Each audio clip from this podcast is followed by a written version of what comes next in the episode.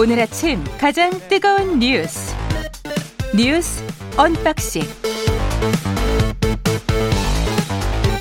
네, 뉴스 언박싱 시작하겠습니다. 민동기 기자 김민아 평론가 나와 있습니다. 안녕하십니까? 안녕하세요. 예. 할 이야기가 많군요. 이거 오늘 백신 이야기부터 또 시작해야겠습니다. 예. 그 55세에서 59세 대상 백신 사전 예약과 관련해 가지고요. 예. 계속 잡음이 좀 나오고 있습니다. 3일째입니다. 예. 예. 오후 8시 이후에 신청자가 한꺼번에 몰리면서 접속 장애 현상이 발생을 했잖아요. 예. 근데 특정 링크만 알고 있으면 먼저 예약이 가능했다고 합니다. 아, 그래요? 또? 그러니까 일부 온라인 커뮤니티 사이트에 소개된 링크를 통해 접속을 하면은요. 음. 이 사전 예약 시스템 홈페이지로 연결이 됐고요. 음. 이곳에서 이제 예약이 가능했다는 그런 얘기인데 한마디로 뒷문이 있었고 이 뒷문을 통해 아, 예약 8시 이전에 할 수 있었다. 아, 그렇게 연- 연결이 될 수 있었다라는 건데요. 예. 근데 그나마 좀 다행인 게 이것 때문에 다른 접종 대상자가 예약을 못 하게 되는 경우는 아직은 없었다라고 하는데 예. 시스템 관리가 좀 허술한 것 아니냐라는 그런 비판이 나오고 있고요.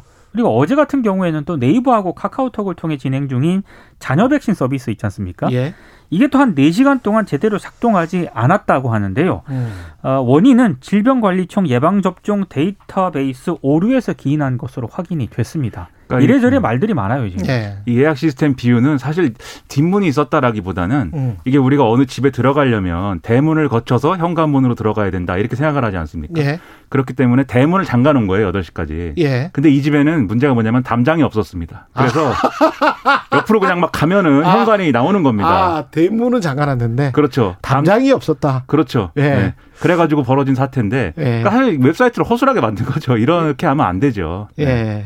그걸 또 잘 알아냈네요. 그러니까. 그 커뮤니티 예. 사이트에서 그 네. 링크 주소를 연결을 누가 올려놨는데 아. 참고하시라 이렇게 올려놨는데 이렇게 하면 된다. 사람들이 거기 링크를 들어가 보니까 실제로 연결이 되는 거예요. 이렇게 하면 그냥 뚜벅뚜벅 들어갈 수 있어요. 네. 현관문은 잠가놓지도 않았던 거죠. 담장은 예. 없는데. 재밌네요. 예. 하여간 백신 예약은 계속되고 있고 빨리 와야 됩니다. 백신이. 그렇습니다. 예. 예. 예약은 지금 계속되고 있으니까요. 청해부대에서는 여섯 명이 확진이 됐는데 이게 지금 그 선 내에서 벌어지고 있는 일이라 감염이 훨씬 더 빠를 것 같은데요. 예. 그런 측면이 우려가 되고 있는데 이게 문제가 좀 적지 않은 것 같아요. 예. 일단 출항하기 전에 부대원들이 백신 안 맞았습니다. 그랬죠. 일단 아덴만 일대가 코로나19 확산이 심한 지역임에도 불구하고 공해상에서 작전을 펼친다는 이유로 백신을 맞지 않고 출발을 했다고 하는데요. 음. 그래서 합동참모본부가 방심한 것 아니냐 이런 비판이 나오고 있고요. 예. 또 하나는 어, 일부 그 승조원 일부가 코로나19 증세를 보였다라고 하는데 간이 검사만 실시했다고 하고요. 예. 실제로 처음에 감기 증상 한 명이 나오, 나왔는데도 불구하고 어, 유사 증세가 그 뒤에 다수 나타났거든요. 이렇게 되면은 PCR 검사를 해야 되는데 PCR 검사 하지 않았다라고 합니다. 그러니까 이런저런 지금 문제 때문에 합참이라든가 당시 청해 부대 내에서 문제를 키웠다라는 그런 비판이 나오고 있습니다. 원래 출항을 언제 했죠? 2월 8일에 2월 했습니다. 8일에 네. 그때라도 좀 이런 사람들은 특별히 좀 대우를 했었어야 되는데. 그렇죠. 예. 이게 두 가지 문제가 있는데 첫째는 지금 어, 말씀하신 대로 이게 함내였기 때문에 예. 여기서 한번 이제 유증상자가 발생을 해서 이게 코로나19 감염인 걸로 확인이 되면 그 다음부터는 사실 여기가 밀폐되어 있는 그런 공간이기 때문에 지금 유증상자가 80여 명이라고 하는데 상당히 이 감염 이 확진자가 늘어날 것이 우려가 되죠. 예. 그러니까 이거는 상당히 이제 어 여기 이런 이제 이 해외에 나가 있는 해군 부대이기 때문에 훨씬 더 신경 썼어야 되는 부분이고 음. 두 번째는 이게 해군이 아니라 할지라도 파병 부대들에 대해서는 외국에 지금 나가서 어쨌든 활동을 해야 되는 그런 상황에서 예. 이게 백신을 맞고 나가지 못했으면 현지에서라도 백신을 맞을 수 있도록 하는 그런 어떤 절차라든가 이런 것들이 필요했는데 거의 이것에 대해서는 뭐 별로 신경 안쓴 상황이거든요. 그래서 이뭐 음. 뒤늦게 이제 우리가 공중급유 수송기를 급파를 해가지고 뭐 이거를 이제 이 청해 부대와 관련돼서 지원을 한다고 하지만 지금 전반적으로 이 다른 파병 부대의 상황을 점검해야 되고 똑같은 상황이 발생하지 않을 수 있는 그런 대안들을 마 련을 해야 될 것 같습니다. 아까 그 질병 당국도 그렇고 군 당국도 그렇고 디테일에 조금만 신경을 써주셨으면 좋겠네요. 그렇습니다. 디테일이 굉장히 좀 약하네요. 네. 이런 부분들은 먼저 좀 정말 케어를 받아야 되는 사람들 아닙니까? 네, 그렇죠. 예. 공해상으로 작전을 하러 나가는데 먼저 백신을 맞았으면 훨씬 좋았을 것 같고요. 최재형 국민의힘 음의 최재형 전 감사원장이 국민의힘에 전격 입당했습니다. 전격 입당을 했고요. 예. 기자들이 정치적인 중립 의무를 좀 위반한 것 아니냐 이렇게 얘기를 하니까 음. 조금은 핀트가 맞지 않는 얘기를 제가 봤을 때는 좀 한 것 같습니다. 뭐라고? 개인적인 유불리를 떠나 예. 자신과 뜻을 함께하는 분들과 고민하고 우리나라의 미래를 함께 만들어가는 노력을 하는 게 중요하다고 판단했다 이렇게 얘기를 했는데요. 음. 정치적 중립 의무 위반에 대한 사과 입장은 어제 없었습니다. 어, 입당식에는 이준석 대표와 김기현 원내대표 등 국민의힘 지도부가 참석을 했는데요. 예상보다 입장이 너무 빨랐기 때문에 예. 이런저런 해석들이 좀 나오고 있습니다. 정치적인 감각은 근데 뛰어난 것 같아요. 17일 만에 지금 사퇴 17일 만에 입당을 했잖아요. 전격 입당이죠. 예. 네. 이렇게 하는 게 뭐랄까요? 그 하여간 정치 행보에는 훨씬 더 나은 것 같습니다. 최재형 전 감사원장 입장에서 본다면 그렇죠. 이게 본인의 이제 처해 있는 환경, 그러니까 예. 지금 별다른 이제 지지 세력이 사실 없고, 음.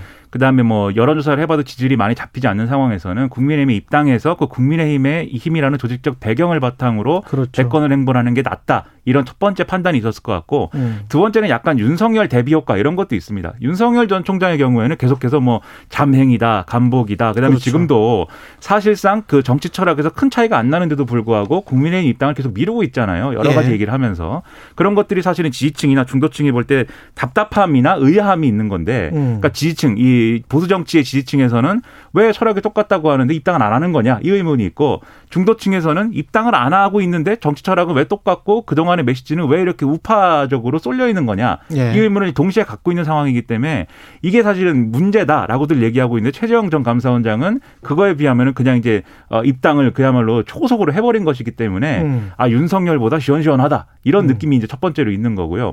그리고 지금 대선 출마 선언문을 직접 작성하고 있다고 하는데 이 포인트도 좀 윤석열 전 총장하고는 다를 거다라고 얘기를 하고 있습니다. 윤석열 네. 전 총장은 이 정권에 대한 아주 강력한 비판, 아주 강력한 어떤 반발 뭐 이런 거가 포인트였다면 예. 최재형 전 감사원장은 뭐 공존, 뭐 회복, 뭐 이런 것에 포인트를 맞춰서 통합적인 메시지를 낼 거다 이렇게 얘기를 하고 있거든요. 미래 비전 쪽으로 많이 가겠다는 거겠죠. 그렇죠. 예. 이게 그냥 윤석열 대비 효과 뭐 이렇게 해서 끝나는 것인지 아니면 음. 둘이 뭔가 역할 분담을 하는 그런 그림이 될 것인지는 지켜봐야 되겠지만 일단은 국민의힘 입장에서는 최재형 전 감사원장이 입당을 했기 때문에 음. 윤석열 전 총장한테도 당신도 오시라 뭐하냐 이렇게 얘기할 수 있는 명분이 더 커졌다 이 점을 또 같이 봐야 될 것 같습니다. 근데 최재형 전 감사원장도요. 예. 윤 전 총장 굉장히 의식하는 것 같아요. 어제 의식할 수밖에 없죠. 어제 기자들이 대변에는 안 두기로 했어요. 최재형 전 감사원장 같은 오. 경우에는 그게 왜 대변인 안 둡니까?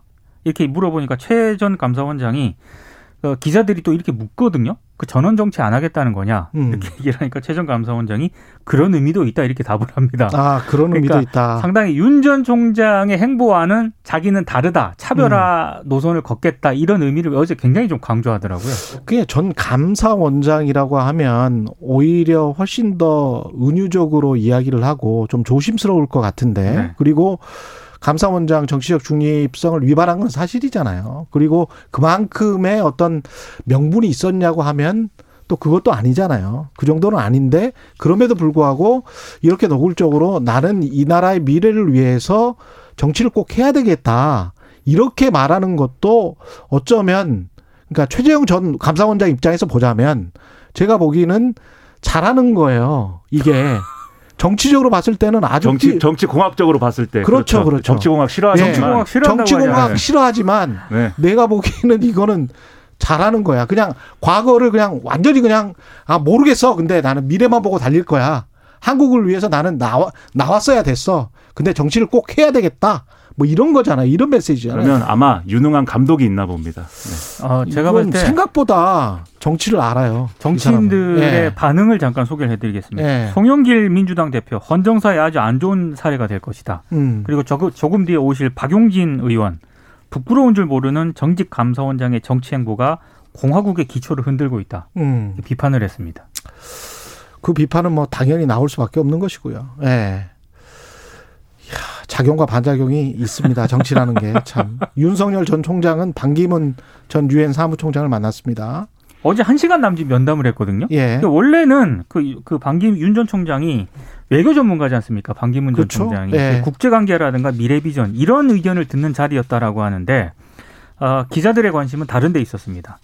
어, 반기문 전 총장이 한때 대선 출마를 모색을 하다가 불출마를 선언을 했잖아요. 음. 그래서 뭔가 여기에 관한 어떤 조언을 듣는 자리가 아니었을까 예. 이렇게 얘기를 했고 어, 어제 이제 기자들의 또 질문은 최재형 전 감사원장의 국민의힘 입당과 관련한 질문에 좀 쏟아졌는데 윤 전 총장의 답변은 정치하시는 분들의 각자 선택을 존중한다. 매우 원론적인 답변을 내놨습니다. 전부 다 존중하는 거네요. 국민대학교 연구 윤리도 존중하는 것이고 학문 학문 쪽 판단은 다 존중하는 것이고 존중을 다. 해야죠. 네, 예. 존중을 안 하는 것보다는 하는 게 좋고요. 예. 근데 이제 이런 얘기도 했습니다. 아무래도 윤석열 전 총장이 반기문 전 총장 만난 거에 대해서 지금 민 기자님 얘기하신 대로 뭐 외교 뭐 비전 이런 게 아니고 예. 뭐 불출마한 사람을 만나는 거니까 어. 이게 뭐 그런 쪽에 대한 조언이냐 뭐 이렇게 관심이 모아졌는데 예. 그런 이제 또 어, 해석에 힘이 실리는 이유가 지지율이 하락하고 있기 때문이거든요. 윤석열 전 총장이. 예. 그러니까 물어봤습니다 기자들이 뭐 어떻게 생각하냐 그랬더니 지지율이라는 게 하락할 수도 있는 것이다. 음. 그래서 정치적 손해 유불리를 떠나서 어, 손해가 있더라도 내가 정한 방향으로 계속 일관되게 가겠다 이렇게 얘기를 했는데 그 방향은 뭔가요? 그렇죠 지지율 하락의 이유가 그 방향이 뭔지를 모르겠기 때문이거든요. 음. 그래서 그거를 보여주지 못하고 있다는 점에서 어제 일정도 사실은 비슷하게 반기문 전 총장을 왜 만났는지 모르겠는 그런 네. 상황으로 이어져서 상당히 이제 혼란스럽습니다. 근데 윤 전 총장 캠프도 좀 심각하게 생각을 하는 것 같아요. 어제 그 반기문 전 총장 만나고 나서 그 회의를 했다고 하거든요. 예. 회의에서 나오는 얘기가 일단 뭐 조선일보 등에 따르면은 중도층을 향한 외연 확장에 주력을 하고 있긴 한데 음. 지금 중도층에서 지지율이 하락하고 있다. 그래서 아마 캠프에서 어제 회의는 예. 이런 부분에 대한 어떤 그 대안이 주- 집중 논의가 됐을 것으로 일단 예상이 되고 있고요.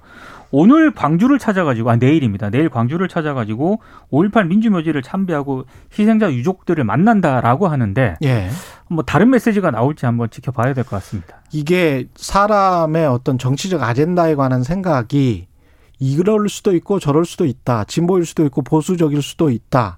정치적인 아젠다, 아젠다에 따라서 달라지는 게 이제 중도층이라면 중도층의 표심을 잡는다는 거는 구체적인 방안을 다 내놔야 돼요. 음. 경제건 정치건 사회건 간에 노동이건 간에 그래서 그걸 판단을 받아봐 봐야 되는 거거든요. 근데 이제 이- 이런 사람을 만나면 중도층의 표심이 확장이 될 것이다. 라는 거는 과거의 이미지 정치거든요. 그러니까 구체적인 비전을 내놔라, 구체적인 정책을 내놔라라고 하는 거는 당신은 정치는 어떻게 할 거고, 경제는 어떻게 할 거고, 노동은 어떻게 할 거고, 국제 외교와 남북 관계는 어떻게 할 거야. 구체적으로 한번 이야기를 해봐. 네. 이런 거잖아요. 거기에서 중도층의 향배가 달려 있는 거지 이미지에 달려 있지는 않습니다. 그러니까 지금 윤석열 예. 전 총장의 지지를 형성하게 된 것도 사실은 음. 지난해 이제 징계 청구 국면에서 그 법원의 법원으로 이제 윤석열 전 총장이 뒤집은 거잖아요. 예. 그 뒤집는 행위를 통해서 자신의 주장이 맞고 그 다음에 자신의 어떤 정당성을 강조하면서 그걸 통해서 이제 중도층이라든가까지 지지가 확장되고 뭐 이런 과정이 있었던 거거든요. 예. 그러니까 본인이 보여줘야 된다는 겁니다. 이게 그렇습니다. 문제고 예. 이렇게 하면 됩니다. 딱딱딱 집어줘야 되는데 음. 사람들 만나서 하는 얘기도 결국은 다 정권 비판 이상을 벗어나질 않아요. 그게 문제인 겁니다. 윤 전. 총장 캠프 쪽에서 최경영 기자를 섭외를 해야 될 것 같습니다. 아, 정치 안 하십니다. 네, 정치는 안 하죠. 이거, 예, 이거 방송해야 되기 때문에 예. 예. 외신은 방금- 많이 보시고 방송의 중립성을 지켜야 되기 때문에. 아 그렇습니다. 네. 예. 어떤 캠프로부터도 전화는 받지 않습니다. 도움도 드리지 않습니다. 예. 취재는 하셔야죠. 예. 취재는 해야 하고. 네. 예. 뉴스 언박싱 민동기 기자 김민아 평론가였습니다. 고맙습니다. 고맙습니다. 고맙습니다. KBS 라디오 최경의 최강 시사 듣고 계신 지금 시각 7시 37분입니다.